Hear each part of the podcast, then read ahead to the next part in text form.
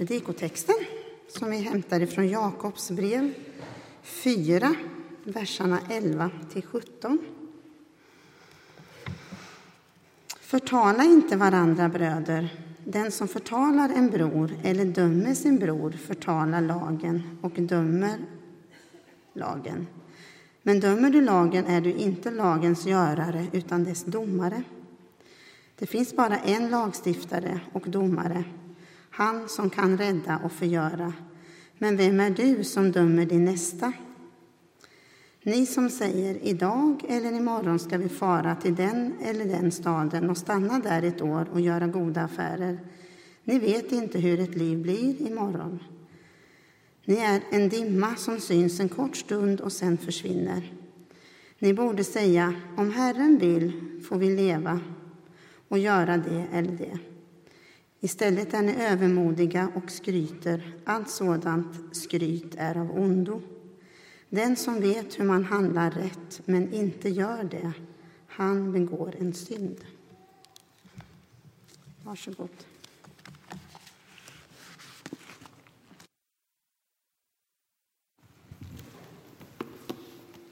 Hej. Jag heter då Sara Emilsson och är 23 år gammal. Jag tycker om skogen och jag tycker om barn. Jag tycker om att skratta mycket.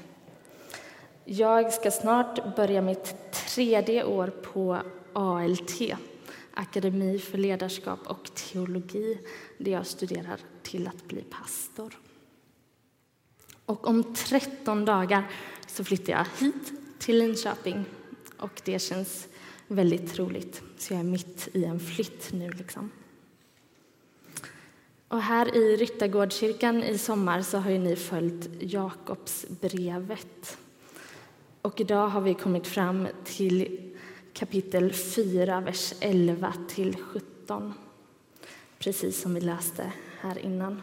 Och jag vill börja med att be innan vi sätter igång. Ja, tack, Jesus, för den här dagen. Tack för att din nåd är ny mot oss idag igen. Tack för friheten och möjligheten att få komma och samlas i ditt namn.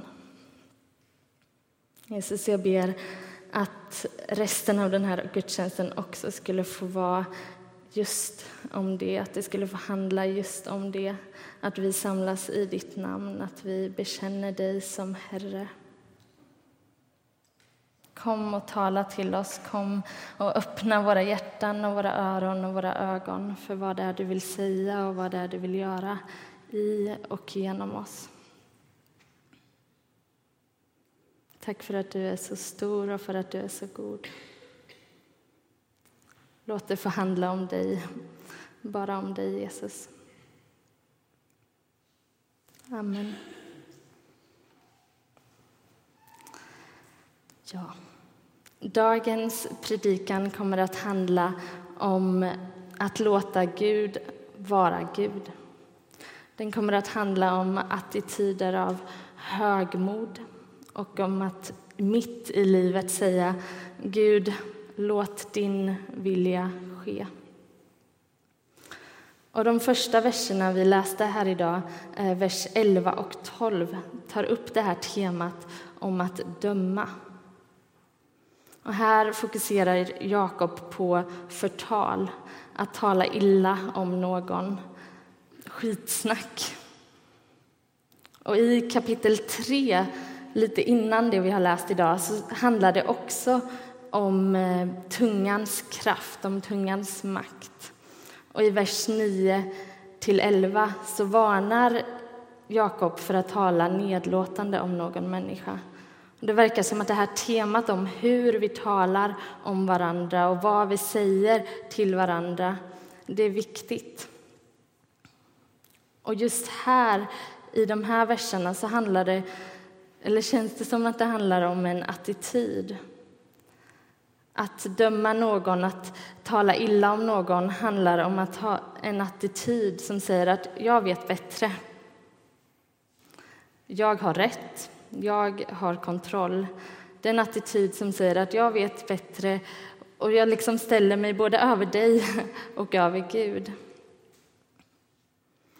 Vers 12 säger det finns bara en lagstiftare, han som kan rädda och förgöra. Men vem är du som dömer din nästa? Det är nästan som man kan höra både upprördheten och sarkasmen i den här frågan. Men vem är du som dömer din nästa? Det är som att han säger det är Gud som är Gud, inte du. Det är han och bara han som har rätten att döma. Det är han som har koll och kontroll. Och att döma och tala illa om någon förmedlar liksom en attityd av högmod både gentemot eh, medmänniskan och gentemot Gud. Och det påminner en hel del om ett annat ställe i Bibeln, i Matteus evangeliet kapitel 7, vers 1-5.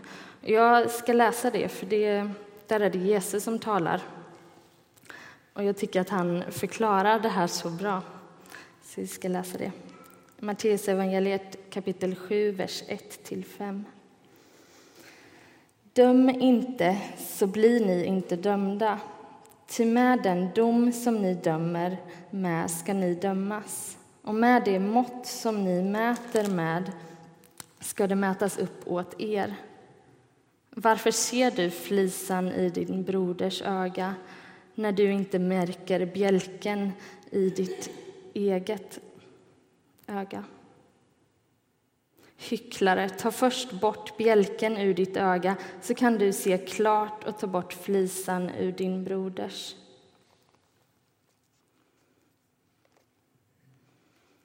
Jag tycker att det här är en sån klockren bild som Jesus ger oss om, som förmedlar det här, det här högmodet. Det är något som är fel här. Vem är du att döma? Och det är som att den här frågan som Jakob ställer, den klingar av de här orden som Jesus sa och den här bilden av bjälken och flisan. Jakob förklarar också i de här verserna att om man dömer så är det inte bara ett tecken på högmod utan att om du dömer så är det också att bryta lagen. Och Jakob syftar troligtvis här på Mose lag, så som Jesus la ut den. Och bryter man lagen så ställer man ju sig liksom över lagen och då också över domaren, Gud själv. Om vi inte böjer oss under Guds vilja och lever enligt den, följer vi verkligen honom då? Och vi påminns igen om att det handlar om att tron handlar om att hur vi faktiskt lever. Att vi bör vara lagens görare och inte bara dess hörare som är ett annat sånt tema som Jakob tar upp på andra ställen i brevet. Det verkar som att det spelar roll hur vi lever våra liv. Är det enligt Guds vilja? Och det, de frågorna leder oss in i Eh, nästa stycke, vers 13 till 17 där Jakob går in på ett annat område i livet men där det till grunden handlar om mycket samma sak, om just högmod. Och jag läser dem igen, så har vi dem färskt i minnet vers 13 till 17. Ni som säger idag eller imorgon ska vi fara till den eller den staden och stanna ett år och göra goda affärer. Ni vet inte hur ert liv blir imorgon. Ni är en dimma som syns en kort stund och sedan försvinner. Ni borde säga om Herren vill får vi leva och göra det eller det. Istället är ni övermodiga och skryter. Allt sådant skryt är av ondo. Den som vet hur man handlar rätt men inte gör det, han begår en synd.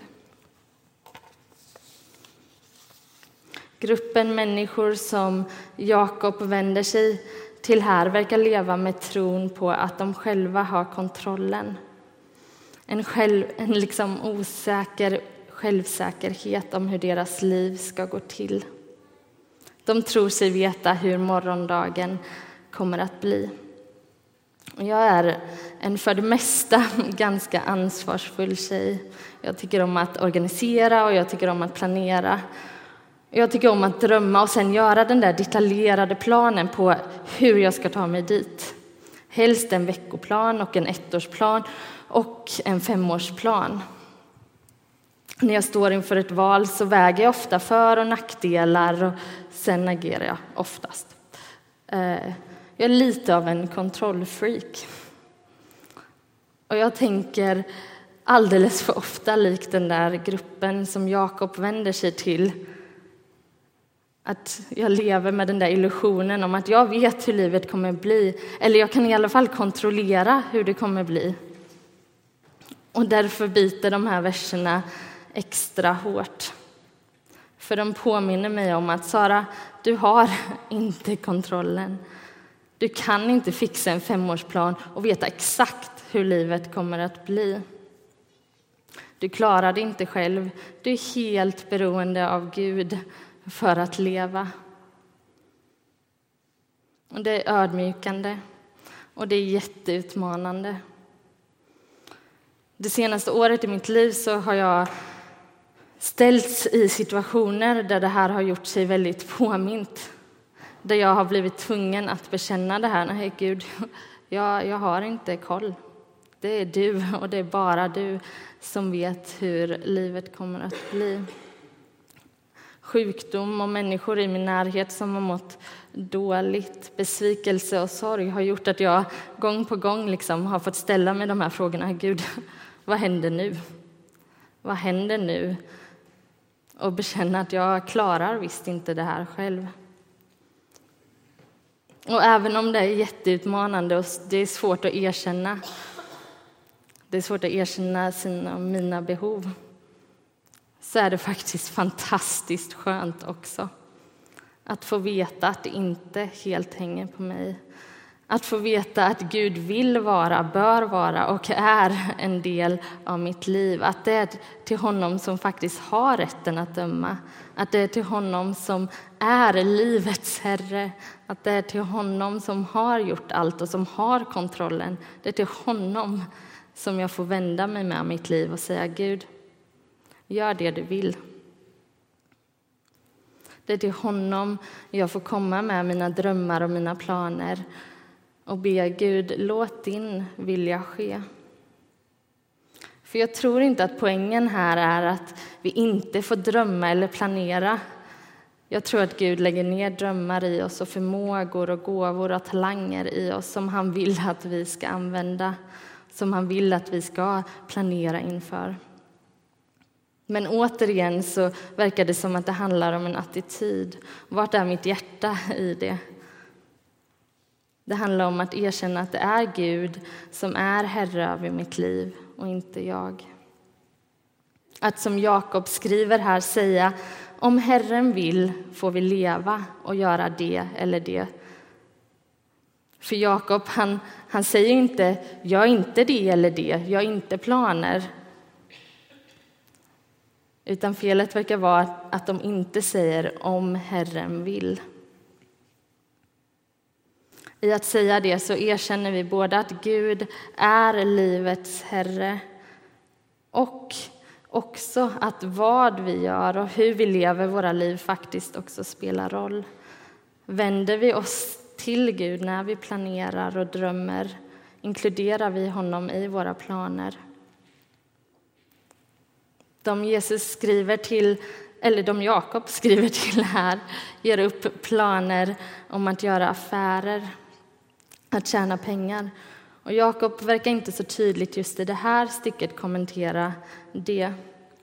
Men det är ändå så att han, han ber dem eh, ställa sig frågan varför vill du göra just det här? Är det Guds vilja eller är det ditt eget projekt? Är det ett utlopp för tilltron till dig själv eller är det planer som jag har fått vara med i? Jag tänker att det är viktigt att vi ställer oss de frågorna. Jag har ju varit i processen av att bli vuxen nu i några år. vad det nu betyder, håller jag på att komma fram till. Ehm, och en hel värld av papper och koder och grejer öppnas upp en enda röra. Eh, och det är pensioner, och det är a-kassa, och det är försäkring, och det är banker och det är massa grejer. Och just nu är jag ju i mitten av en flytt och då är det ju det här med hemförsäkring.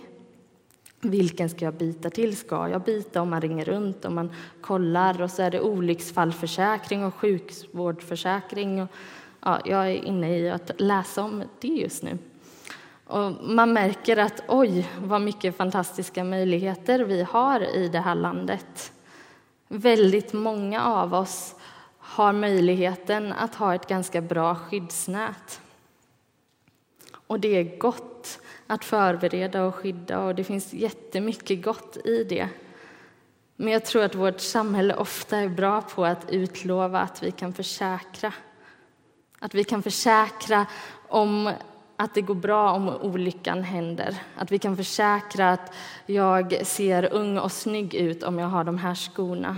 Att vi kan försäkra att mitt liv kommer bli toppen om jag väljer det här karriärsvalet. Och det finns mycket gott i det, men jag tänker att det också är löften och det är ord som formar våra hjärtan till att tro att vi har kontrollen. Det är saker som får oss och som får mig att glömma Gud och att ödmjukt och ytterst sätta min tillit till honom oavsett vilken försäkring jag väljer. Jakob utmanar oss och inbjuder oss till att bekänna Jesus som Herre. Den som har rätten att döma, han som är livet själv. Och den sista versen i det här stycket, vers 17, säger Den som vet hur man handlar rätt, men inte gör det, han begår en synd. Det är ganska hårt. Jakob lämnar oss inte bara med hur vi bör leva. Han säger inte bara ”Hallå, nu skryter ni lite mycket om allt möjligt. Ödmjuka er. Utan han lämnar oss med en uppmaning. Nu när ni vet, nu när ni har hört, gå, lev, gör så. Det räcker inte med att ni bara inte gör det som är fel, utan ni bör göra det som är rätt och det som är gott. Och det är ju ett tema som finns tidigare i Jakobsbrevet också. I, vers, i kapitel 1, vers 22, så står det Bli ordets görare, inte bara dess hörare. Annars tar ni miste. Det är som att, säger, som att han säger, så gå. Döm inte, prata inte skit om varandra. Lita på Gud. Inkludera honom i era planer. Ställ er frågorna och be Gud, låt din vilja ske.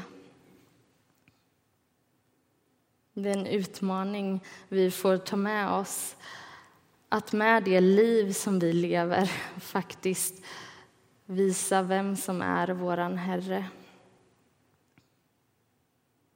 Att med våra liv visa det vi har läst och det vi har hört. Vi ska fira nattvard här sen. Jag tänker att det, det är ett sånt perfekt tillfälle att få komma fram och få bekänna med våra liv, med stegen vi tar fram, få bekänna att Gud, jag är helt beroende av dig. Jag vill ta emot dig, jag vill ta emot ditt liv. Det är du som har gjort allting. Och jag klarar det inte själv. Jag har inte kontrollen. Jag är bara en dimma som försvinner. Jag vill med hela mitt liv leva i och genom dig. Jag vill avsluta med en dikt eller en bön som jag skrev för ett tag sedan. Och det är en bekännelse. En bekännelse om att jag inte klarar det själv. Att det är Gud som är herre över mitt liv, att det är han som har kontrollen. Att det är i honom och genom honom och för honom som jag vill leva. Den handlar om att låta Gud vara Gud mitt i livet. Jag vill avsluta med den som en bön. Den kommer komma upp här på skärmen, tror jag. Eh, och ni får jättegärna följa med i den, så eh, avslutar vi på det sättet. Förlåt att jag oroar mig så mycket, att jag inte litar fullt, att jag tvivlar, frågar, undrar. Har du allting i din hand? Ser du mig när stressen kommer? Ser du mig när kraven stiger och jag nästan pressas bort? Gud, förlåt mig att jag frågar, att jag bara rusar på. Att jag vrider, att jag vänder, glömmer fort och ej förstår. Att du är där, alltid hos mig om jag bara stannar till om jag vänder mig och ropar du längtar, lyssnar, vill. Om jag stillar ner mig lite, om jag inte bara är på språng så skulle jag få se dig, höra blott din kärlekssång. Hämta kraft ur dina toner, vila i din sköna famn. Jesus, hjälp mig, ta mig till den platsen där jag tar din säkra hand. Där du blåser liv i det som hårdnat, som bittert stelnat till. Där du vattnar hela hjärtat så mycket som du vill. För hjärtat, kroppen, själen har stressat länge nog har trott att jag det klarar, att jag i mig själv är mer än nog. Men kom du, herrars Herre, kom du, Jesus, kom med liv. Hör mig när jag ropar, när jag längtar efter dig. För i mig själv jag inget klarar, inget orkar mer. Så kom du, Herre Jesus, ta mig, använd det du ser. Ta min brustenhet och stressen, Ta mitt stela hjärta nu. Ta mitt liv och lär mig leva. Jag vill leva helt som du. Kom du, Jesus, du som älskar, du som ser en chans i mig. Du som ser på mig med nåden, som ser mig i din plan. Du som ser ditt liv i mitt liv. Du som ser ett älskat barn. Herre Jesus, hjälp mig se det. Hjälp mig lita, vila ut. Hjälp mig, fyll mig, ta mig. Andas liv och andas kärlek, andas hopp och mycket skratt. Jag kom, min käre Jesus, led, fyll, forma mig lik dig. Jag kom, du livets Herre, ske din vilja helt med mig. Amen.